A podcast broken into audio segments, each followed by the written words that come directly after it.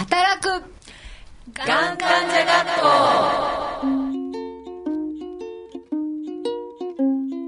起立うっすうっす着席。皆さんご機嫌いかがでしょうか？働くがん患者学校働くがん患者学校学級委員学籍番号 X666 の桜井直美です。この番組は 働くがん経験者家族医療従事者の方企業の方みんなで問題を共有したいというところで始めたラジオ番組です。放送は毎月第1第3週目の日曜日21時からお送りします。ここで眼学のクラスメートを紹介します。美化委員の死はうっす。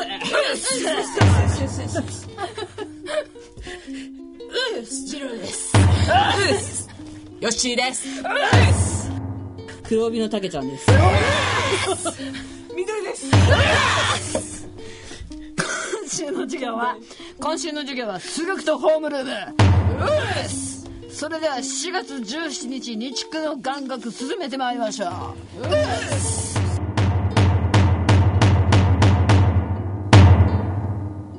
働くがん患者学校。この番組は CSR プロジェクトの協力でお送りします。1974年アフラックは日本で初めてがん保険を発売しました。がんと闘う方々のお役に立ちたい社会に対して責任を果たしていきたい。創業の時から私たちの思いは変わりません。がんに関する啓発活動やさまざまな社会貢献活動もその一つ。思いを形にアフラックは日々社会に対する責任 CSR を果たしていきます。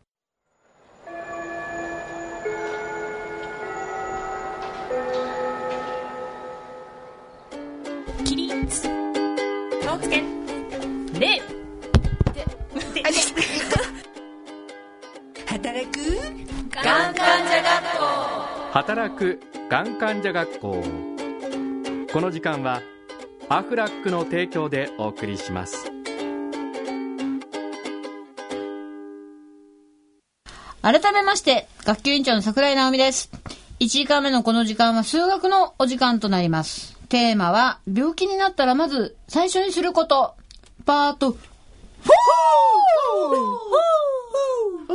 えー、がん難民っていう。言葉があるんですけど、これ、ヨッシーとかって、がん難民ってどう。いう。ことだかって、簡単に皆さんにわかるよう。に説明していただけるかしら。えー例えばもう。あの進行しててもう。あなたにはもう。治療法がありませんとかかってる病院に言われてそれでも見てくれる病院を探している人とかね、あとはこう自分が納得できる治療法を探しているうちに医療機関とのつながりが切れちゃって、まあ、それをあ新しくつながりを求めてる人、というイメージでいいですかね。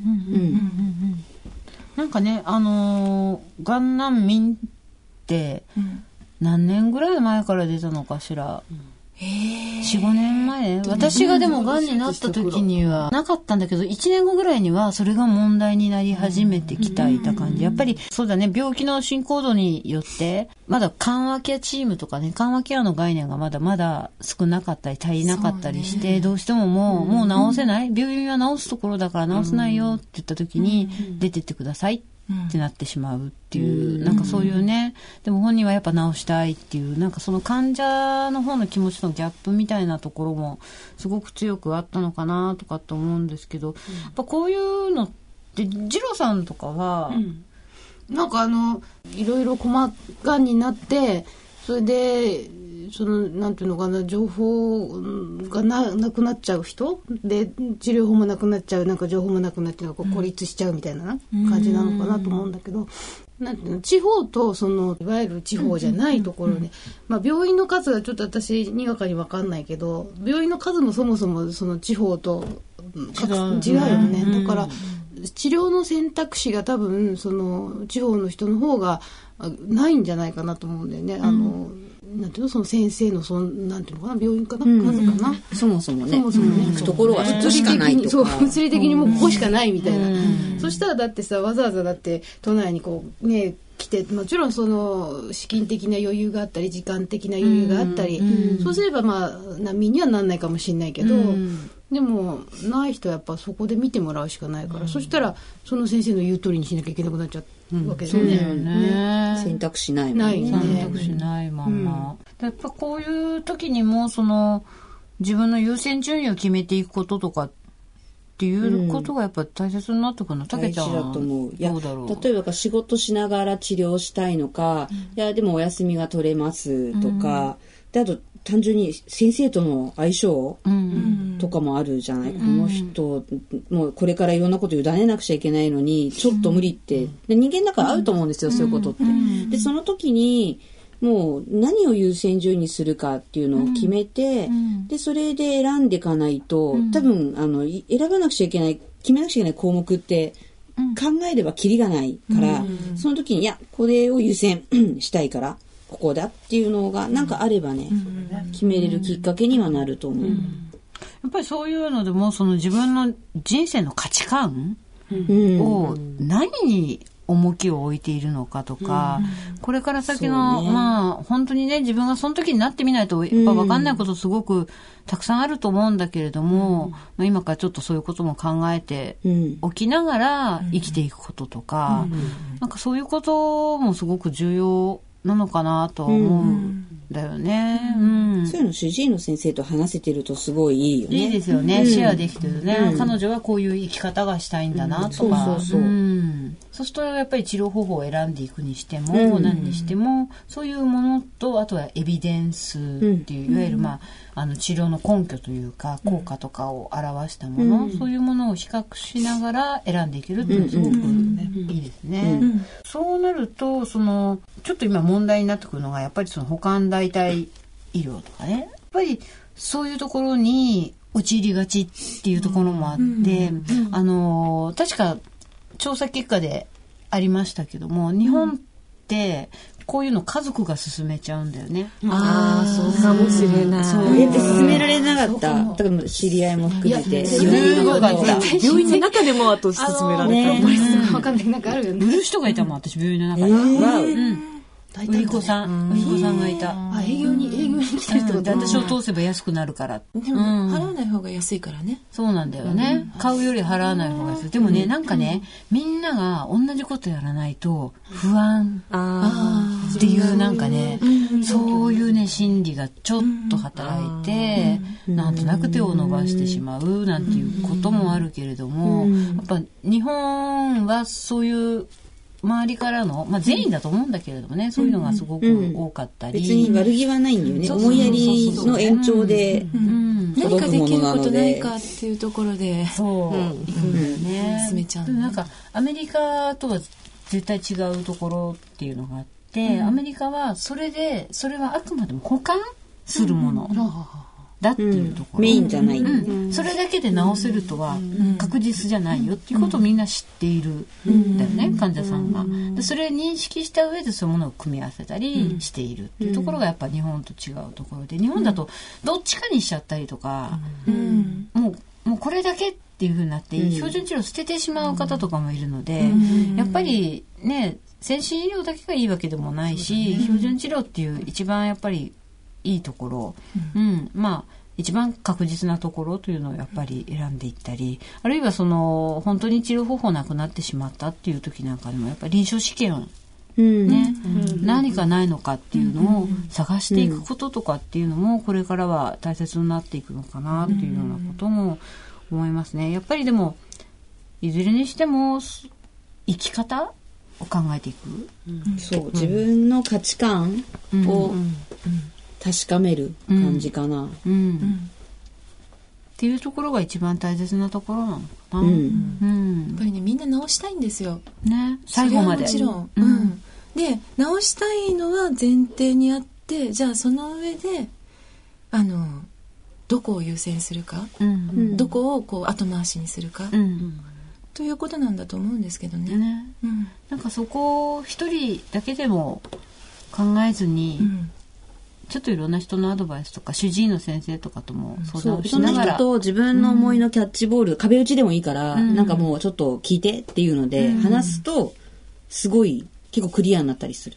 すっきりするし。ね。そうだね、やっぱ一人で悶々とするよりはそういうふうに少し、うん。一人は辛い。きつい。よね、うん。うん。標準治療がねまだまだあの確実でないものなんかも部位によってはあいっぱいあるから。ね。あるからね、うんでやっぱ特に治療で迷ってるんだったら本当に先生にそのまま聞いて相談するのが一番いいと思う。そうだね、で今なんかこういう社会的な問題がクローズアップされてきている中でもやっぱり自分がどう生きたいのかっていうことなんかはあの医療者の方もね結構知りたがってると思うんですよね、だからそういうところを自分たちも伝えていくっていうようなそういう姿勢がすごく大切なのかなと思います、言わないと先生にも伝わらないんで、そう。そう、うん言われるがままに理解してほしいっていうんだったらやっぱり理解してほしいこと言わないとね、言わないと伝わらない。やっぱ。りコミュニケーションスキルを磨いて、うんやっていきましょうね。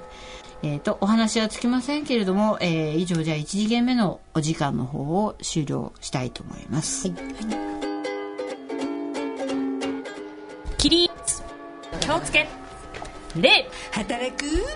がん患者学校働くがん患者学校この時間はアフラックの提供でお送りしていますさて、2時間目はホームルームの時間です。えっ、と、皆様から寄せられたおはがきを紹介していきたいと思います。たくさんのおはがき来てます。今もう600通ぐらいになってるんですけども、えっ、と、そうなんです、うん。やっぱりそれだけ言う場がなかったのかなと思ってるんですけれども、ぜひですね、あの、その中でこう、みんなに共通するようなものをちょっと今日ピックアップして持ってきたので、これについてみんなで意見を話していければなというふうに思ってます。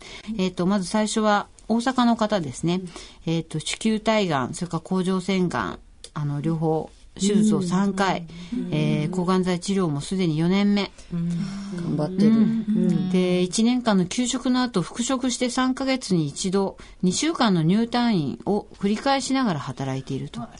うんね。それを許してくれる職場は他に比べれば恵まれているのでしょうけれども、管理職からもう平社員に降格となりと。管理職からか。そう、管理職から平社員。うんで、今はみんなのつく使ったコーヒーカップまで洗う日々。ああ。退院しても1週間は自宅で療養するように職場から言われていますと。実際は退院した日の昼から仕事をししています。それでも全然分かってもらえず。状況は年々厳しくなっています。うんうん、で検査や診察もありどうしても休む日が増えるっていうことですねでまあ診断書をもらうのも大変あのやっぱりこういう人ってすごく多いと思うんですよね。で、彼女も言ってるのは、育児休暇を取る場合は3年休んでも降格することはありませんよね、と。ああ、確かに。子供のための看護は休暇を取るときは診断書不要、領収書のみで OK。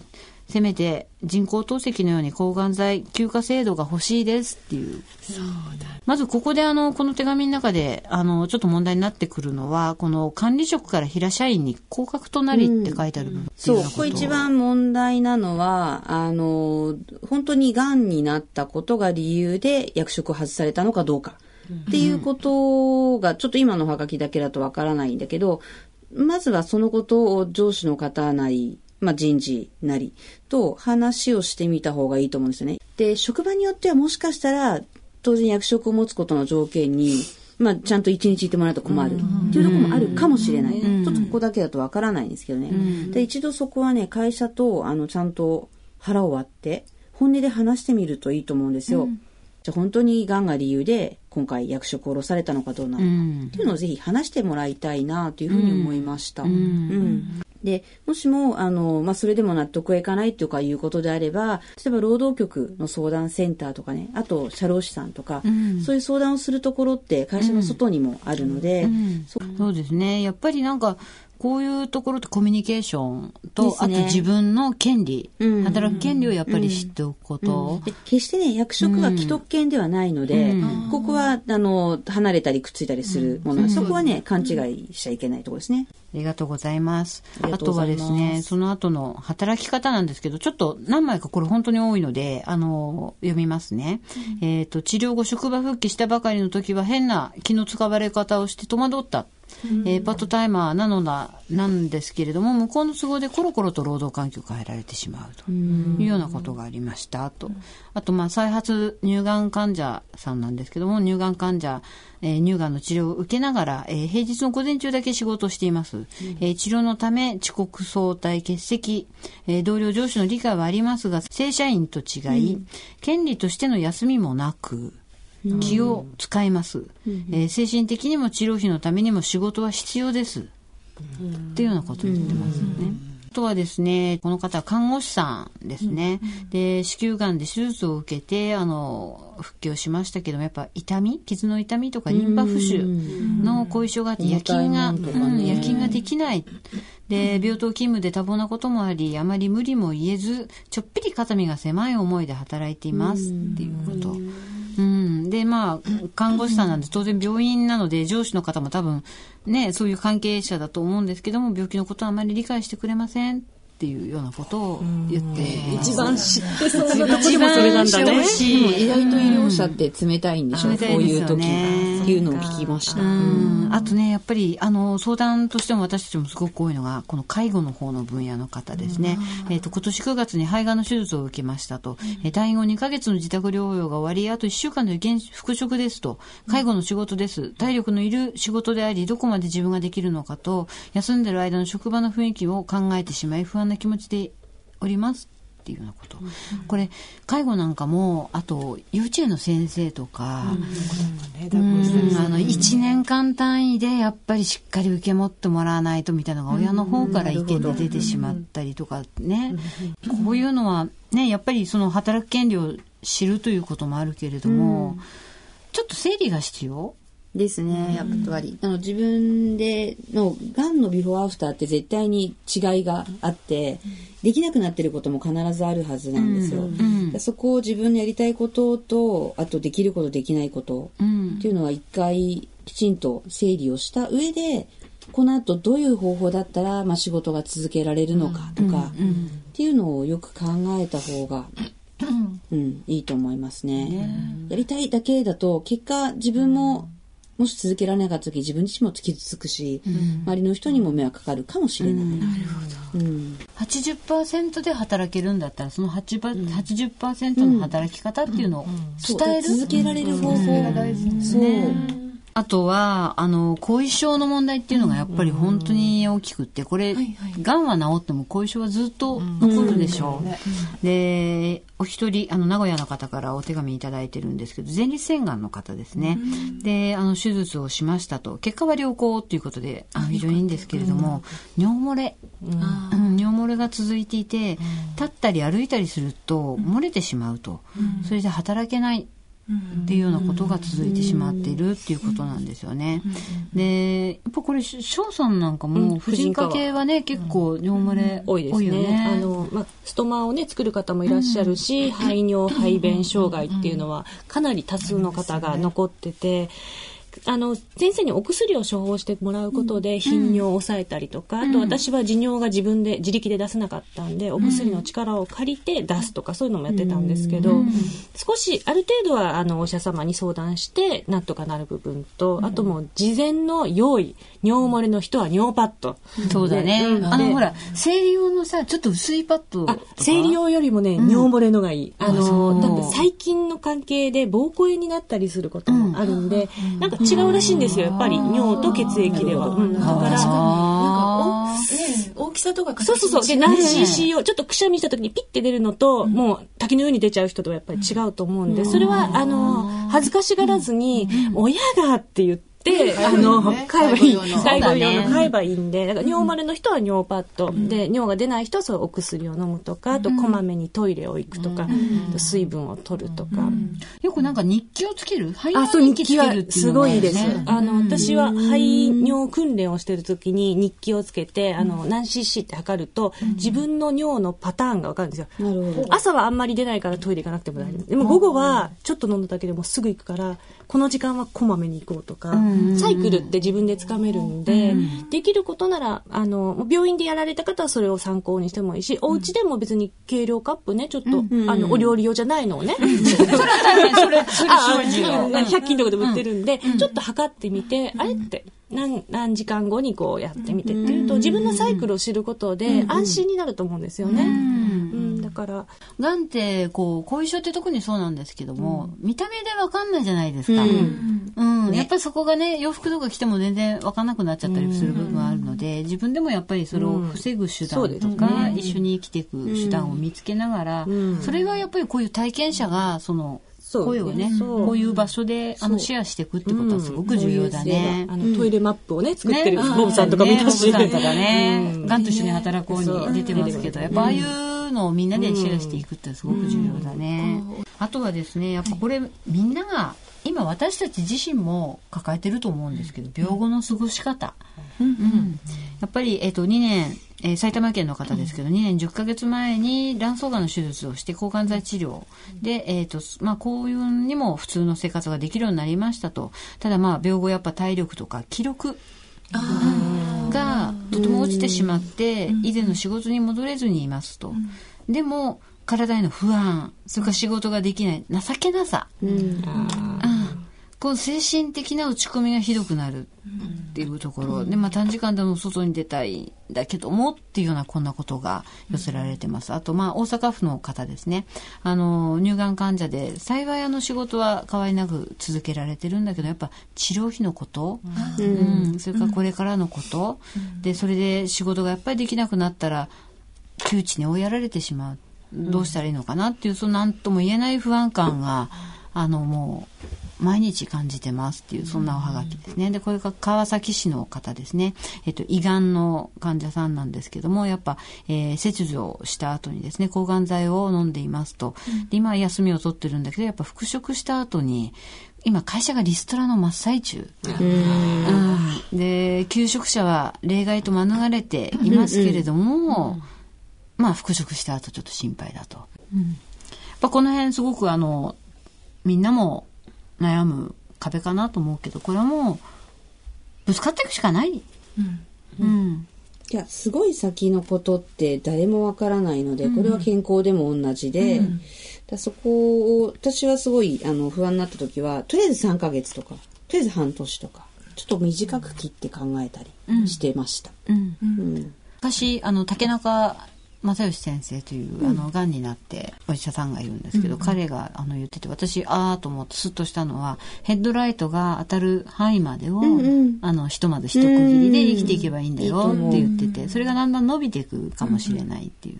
なんかそんな考え方で、まだまだ起こるかどうかわからないことを心配しすぎないで、いいよっていうことを私たちからね。そうとりあえず目の前のことをそうだね。片付けて解決して、でそうしてる間に自信もだんだんだんだん積み上がっていく。そう。だね。実績がね。あこれもできた。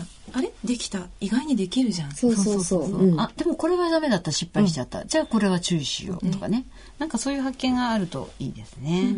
もう一つね、えっ、と、制度の問題なんですけれども、年金の制度、がん患者さんも利用できるんですかっていうの来てるん。ですけど、これ、ストマの場合だと、受けられると思うん、障害年金。うん。こういうのなんかもやっぱり自分の権利として、ちょっと調べてってほしいし、うん手帳がね取れる手帳取れると取れないのとで、あのね、やっぱり、いろんなところで優遇があるから。方が金銭的にもね、全然違ってくるのでね。あとはまあ最後にちょっとおはがき3つほど、ね、群馬県の方なんですけども、37歳の息子が、えー進行性の悪性の胃がんで胃を全摘、えー食道胆のうん、全部取ったということで、あの会社からその体で働けるかと言われ、えーでもまあ妻子がいるので、この先どうなるか心配していますっていう、こういうお母さんもいるということですね。それから、いわゆるあの医療従事者の方、えー私は消化器科の、えーナースをしていますと、えーやっぱりこういう中であの患者さんのセカンドオピニオンですとか手術室を送り出す機会、まあ、触れ合うたんびにこういう復職とか社会でのサポートというのをぜひしたいそのための知識が欲しいっていうことをおっしゃってくださっています。それから医療従事者の方ですね、開業医の方、クリニックで働いていくんだけれども、やっぱりこういう勉強する機会、情報を得る機会、えー働くことに関してはなかなかなかったので、えーこれからもこういうアドバイスをいただきたいし、患者さんにそういうアドバイスをしていきたいっていう、こんな声が寄せられています。嬉しいですねあの、ぜひね、こういう話を家族の病気でもあり、あの、医療者の方もいろいろ支援したいと思ってますので、このまた番組の中からどんどん発信していきたいし、皆さんもぜひ経験をシェアしていきたいなと、えー思っています。えー本日の授業はこれでおしまいにします。お疲れ様でした。働く働くがん患者学校この時間はアフラックの提供でお送りしました。がんからの出発命見つめて。番組をお聞きの皆さんからのがんについての闘病記ご意見ご感想をお待ちしております。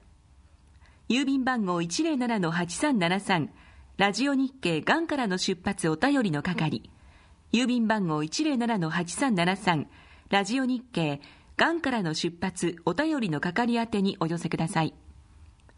番組サイトへのアクセスもお待ちしています。働く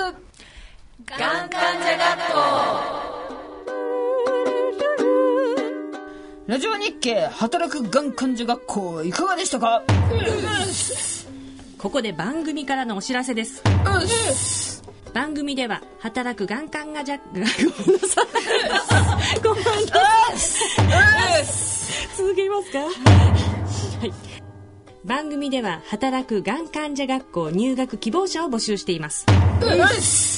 入学資格は1お便りやご意見ご感想が番組内で採用された方2採用に至らなくてもクラスメイトの独断と偏見で推薦された方。3栄養入試で熱い入学の希望を書かれた自己推薦の方。これらの方には番組より勝手に学生証が送りつけられます。受け取れ。受け取れ。入学希望者は疑問質問ご意見ご感想書いてこちらの宛先までご応募ください。番組へのご意見ご感想はラジオ日経働くがん患者学校係で受け付けております。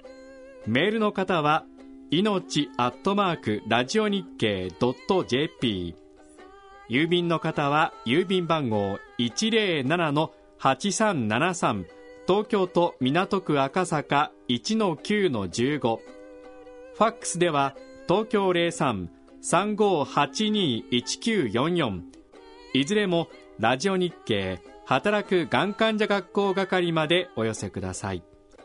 また番組ホームページのコメント欄への投稿やツイッターでのつぶやきなどもお待ちしております。